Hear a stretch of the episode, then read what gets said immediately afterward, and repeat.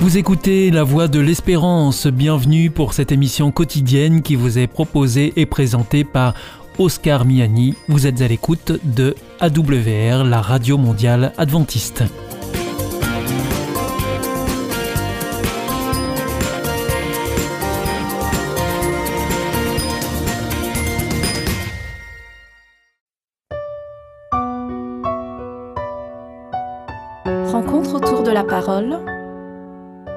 L'Église adventiste vous propose une prédication enregistrée en public.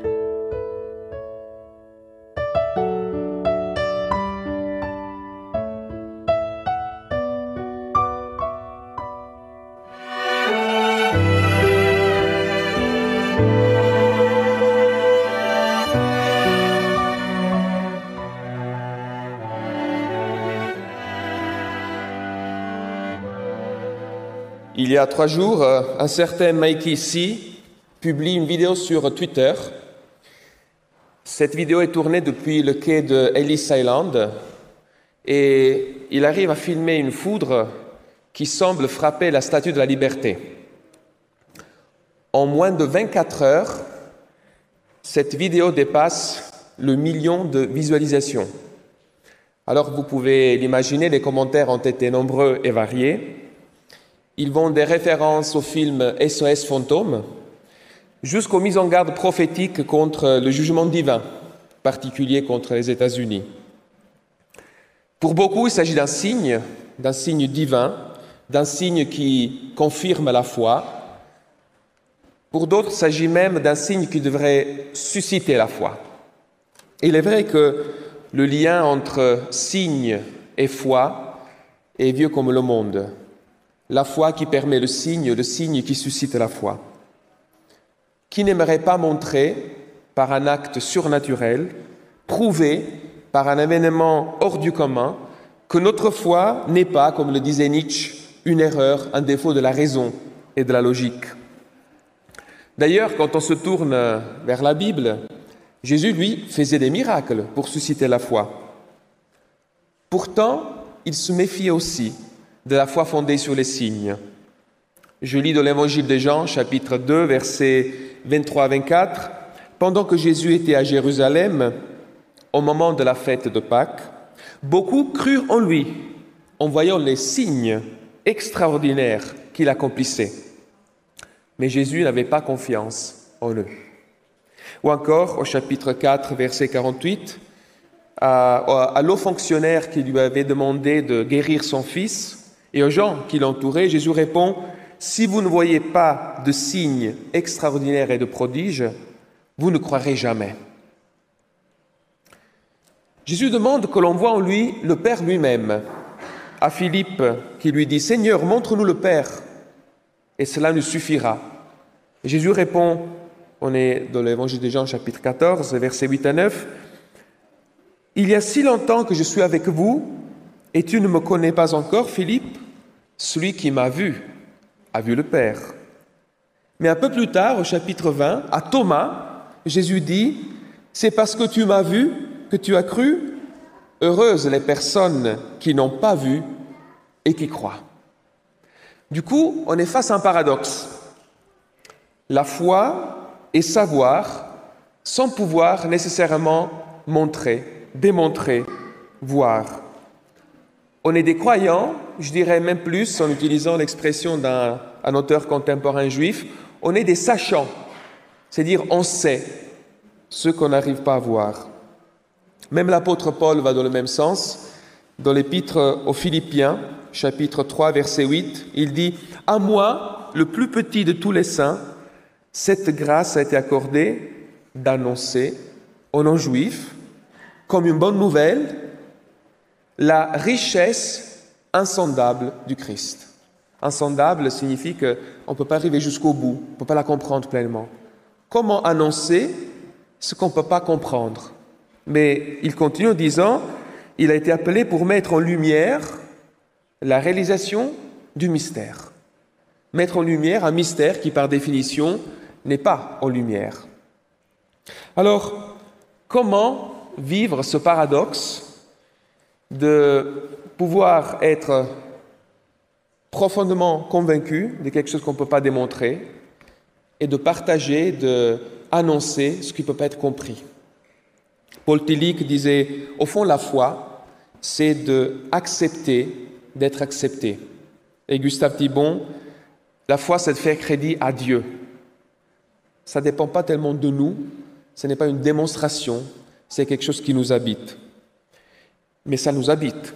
Et alors, poussés par cette foi qui nous habite, parfois paradoxale, nous nous retrouvons à vouloir consoler, encourager et prier pour des personnes qui souffrent et luttent pour un travail, pour une situation de conflit, pour un succès personnel, pour l'amour de la vie. Des personnes aussi qui souffrent et luttent pour leur propre vie. Pensée particulière ce matin va à Marie-Claude. Mais quelles sont nos attentes lorsqu'on vit, on prie au nom de cette foi Alors je vais vous raconter une histoire vraie. Un homme âgé de 33 ans, marié, père d'une fille de 6 mois, apprend qu'il atteint d'un cancer.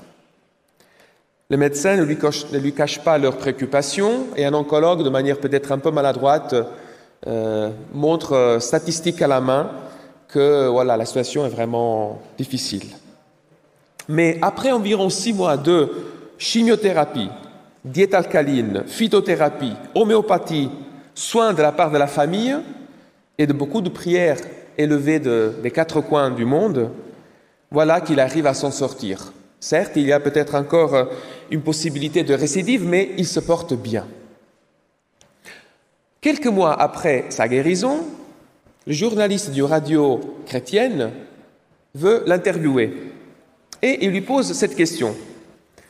Monsieur, vous avez vécu une guérison pas évidente. Vous avez gagné ce redoutable combat. N'est-ce pas donc un miracle?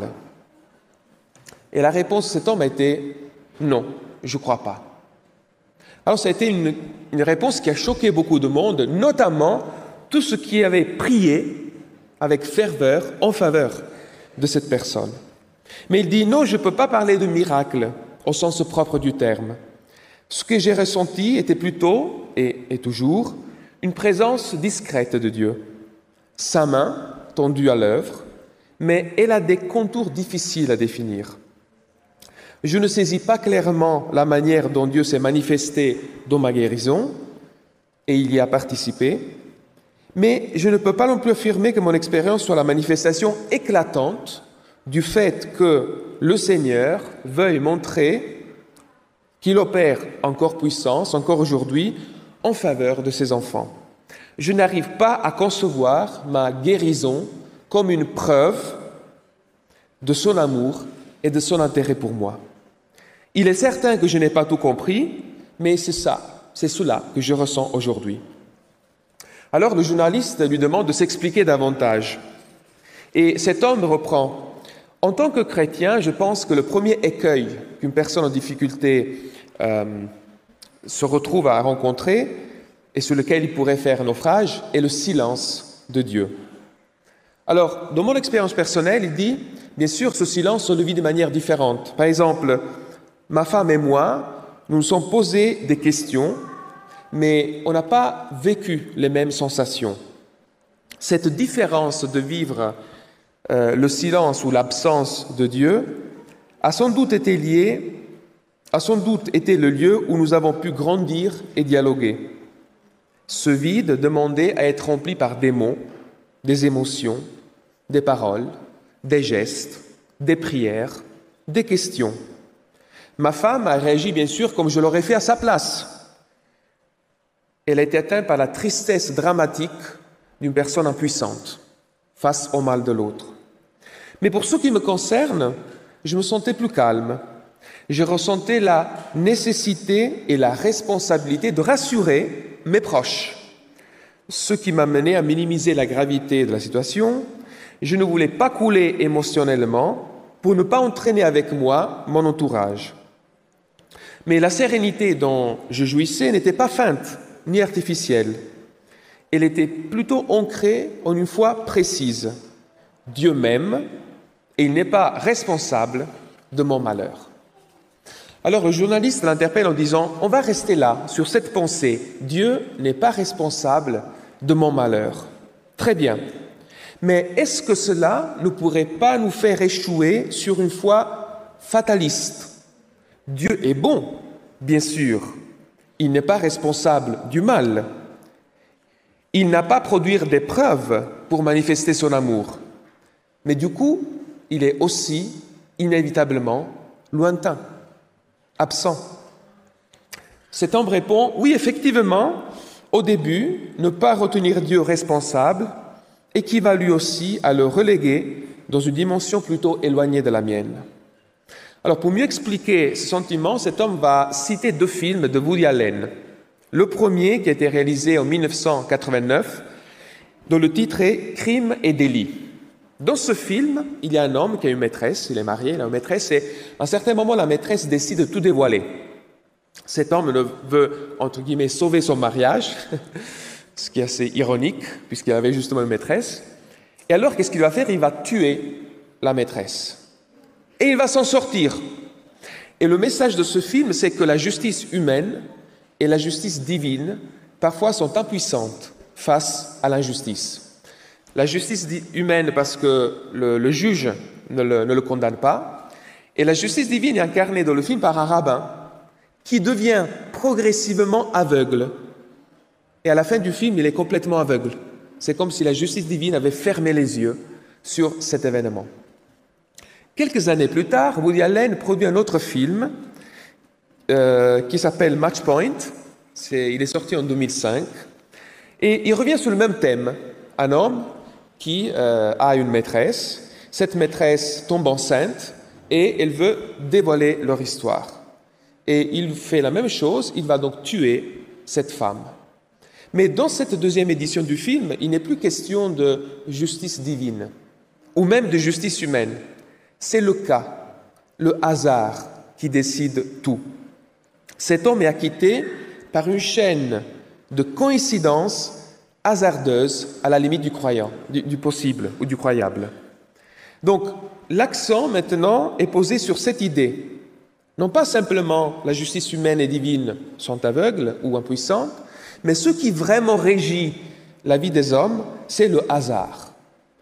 Il n'y a ni Dieu, ni le talent humain qui puisse combattre ou qui puisse aller contre le Dieu hasard. Et alors, à quoi bon de se révolter À quoi bon de tenter de creuser son propre chemin Alors, cet homme cite les deux films parce qu'il se dit qu'au fond, ce type de fatalisme l'avait atteint. Ma conviction, dit-il, c'est que nous sommes un peu tous fatalistes. Il est vrai que la violence et l'injustice frappent de manière aveugle, surtout les vulnérables quand même. Mais cela n'est pas une punition divine. Nous nous refusons à attribuer notre réalité dramatique à une volonté irrationnelle de Dieu. Mais il est tout aussi vrai que nous ressentons le besoin de rationaliser la douleur et le mal. Donc ce n'est pas la faute à Dieu, donc c'est la faute au hasard. Et le journaliste lui demande, mais alors comment avez-vous expliqué votre maladie et votre guérison? Est-ce que c'était le hasard? Dans mon cas spécifique, répond cet homme, donc celui d'une maladie affreuse, je me suis tout d'abord révolté contre les que ta volonté soit faite. Est-ce vraiment la volonté de Dieu? Dieu aurait-il un côté obscur? S'il s'agit vraiment d'une volonté incompréhensible et inaccessible de Dieu, alors la révolte contre le mal, contre mon mal, contre cette maladie injuste, peut entraîner une culpabilité, car il s'avère être une révolte contre la volonté de Dieu. Et l'amertume qui peut découler de cette culpabilité génère et justifie le malaise et la rancune. Et c'est précisément à ce moment-là qu'on ressent le besoin d'un acte libératoire. Je ne veux pas de ce Dieu. Je veux me défaire de ce Dieu, ou plutôt de cette image de Dieu qui me culpabilise. Et alors, cet acte libératoire consiste en quoi? Je vais retourner au Dieu non responsable, mais lointain, c'est-à-dire au fatalisme. Le Dieu bon, bien sûr, mais absent. Cela explique d'ailleurs ma volonté de ne jamais prier pour ma propre guérison. Dieu n'est pas responsable, mais il n'est, pas non plus impliqué. Le journaliste lui pose encore la question, et alors votre famille, votre femme, est-ce qu'ils partageaient la même vision? Cet homme répond, j'ai trouvé très réconfortant les moments de dialogue avec mon épouse et les membres de ma famille sur ce sujet. Et en dépit des visions différentes, nous avions l'occasion, là l'occasion de nous raccrocher l'un à l'autre, mais aussi à ce Dieu qui nous unit malgré la représentation différente que nous pouvons en avoir. C'est bien dans le cadre de ces dialogues que j'exprimais au mieux mon désir de garder le contrôle sur tout. Parce que si Dieu est bon mais absent, il faut que quelqu'un se charge de la situation. Et ce quelqu'un, c'était moi? Alors, j'ai dit à ma femme, il faudrait penser maintenant à ce que tu feras s'il m'arrivait quelque chose. J'avais même proposé, dit-il, d'aller faire un petit tour aux pompes funèbres pour réserver les services nécessaires. Est-ce qu'il s'agissait de sagesse ou de délire de toute puissance? Alors le journaliste lui pose la question, pourtant je comprends, je crois comprendre qu'il s'est passé quelque chose, que quelque chose a changé votre façon de voir les, euh, votre situation.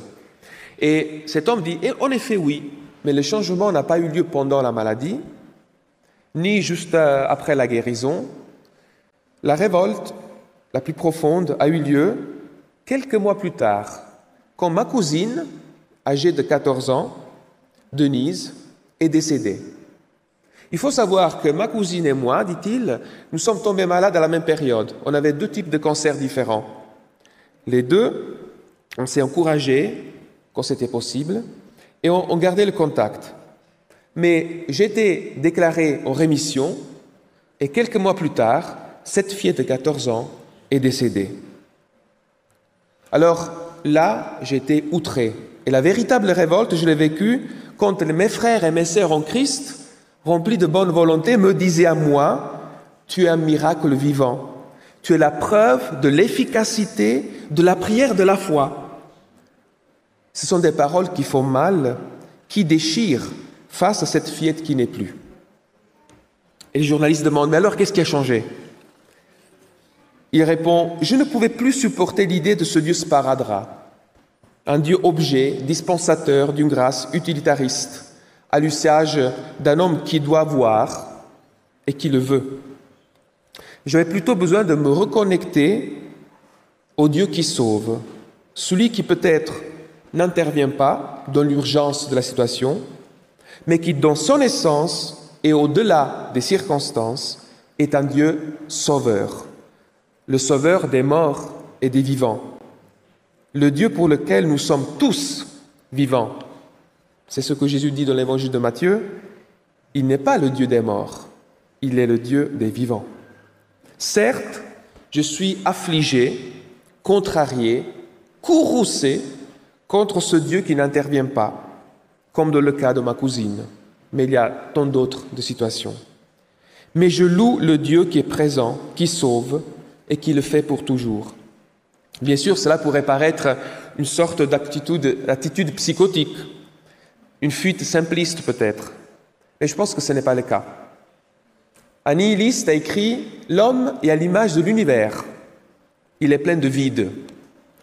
Mais je crois que l'homme est à l'image de Dieu. Il est plein de paradoxes.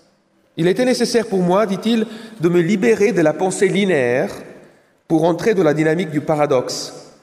Donc je remercie Dieu de m'avoir aidé à voir que le paradis n'est pas simplement l'absence de l'enfer, que ma vie a un sens, même devant une mort qui n'a pas de sens, qu'il est possible de féconder cette mort avec la vie. Le journaliste lui dit, vous avez fait un peu l'expérience du brigand sur la croix. Oui, je me suis identifié avec cet homme sur la croix, à côté d'un Jésus renié et souffrant. C'est ce brigand qui, en regardant le Christ, murmurait, lui n'a rien fait de mal. C'est-à-dire, il n'y est plus rien, pour rien. Ceci n'est pas sa place. Et je me suis retrouvé mourant moi aussi, mais non pas seul, à mon côté, j'ai découvert Dieu qui meurt près de moi et avec moi. Je ne comprends pas pourquoi, mais je sais qu'il n'y est plus rien. Il n'y est pour rien, mais il est proche. Dès lors, même face à la mort, je réalise qu'il y a après. Et il cite 2 Timothée, Je suis sans crainte, car je sais en qui j'ai mis ma confiance, et je suis convaincu qu'il a le pouvoir de garder jusqu'au jour du jugement ce qu'il m'a confié. Donc il y a un après, non pas simplement pour moi, mais aussi et surtout pour ceux qui survivent. Cet après doit être fécondé avec la vie de Dieu, mais avec ma vie aussi. Quand un jour je partirai, je ne le ferai pas comme quelqu'un qui a compris, au contraire, je pense n'avoir pas compris grand-chose, mais comme quelqu'un qui sait, en sachant. Je veux m'en aller avec sérénité, en laissant un héritage à ce qui reste, la paix, un sourire et l'espoir. Le journaliste lui dit alors un dernier message pour ceux qui nous écoutent. Voici mes derniers mots pour cette interview. Ayons du respect pour ceux qui souffrent et qui succombent sans avoir compris. Mais ayons du respect aussi pour ceux qui sont guéris et ne comprennent toujours pas. Il est douloureux de se sentir appelé un miracle vivant, une preuve de la puissance de Dieu, alors qu'à côté, tant d'autres personnes succombent. Alors, ai-je été l'objet d'un miracle? Je crois que non. En ai-je besoin d'un miracle? Non plus. Mais Dieu était là et il est toujours là à mes côtés et il m'offre un avenir, son avenir et un espoir. Tel est mon paradoxe et le monde aujourd'hui a pour moi une autre couleur. Cela nous ramène au texte qui était lu au départ et que je vais relire. Lorsque j'étais un enfant dans la foi, je parlais comme un enfant dans la foi. Je pensais comme un enfant dans la foi. Je raisonnais comme un enfant dans la foi. Et je rajoute, et je voulais des choses comme un enfant dans la foi. Mais une fois devenu adulte dans la foi, j'ai abandonné tout ce qui est propre à l'enfant. À présent, nous ne voyons qu'une image confuse pareille à celle d'un vieux miroir. Mais alors, nous verrons, nous verrons face à face. À présent, je ne connais que de façon incomplète. Mais alors, je connaîtrai Dieu complètement, comme lui-même me connaît complètement. Amen.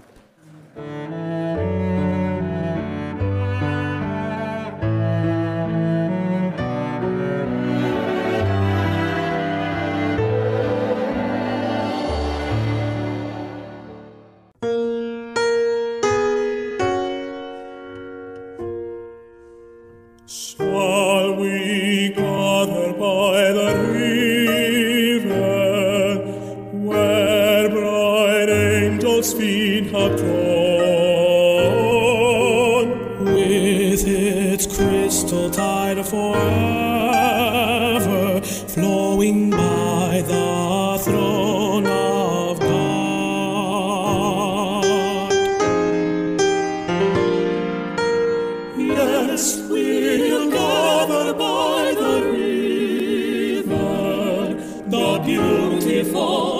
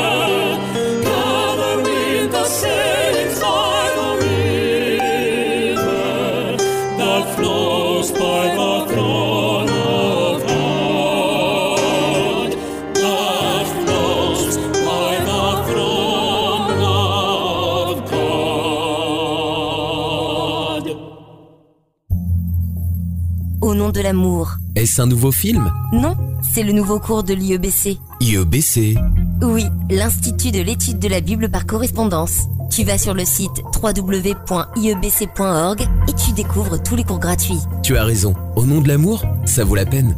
Ce cours m'a vraiment interpellé. www.iebc.org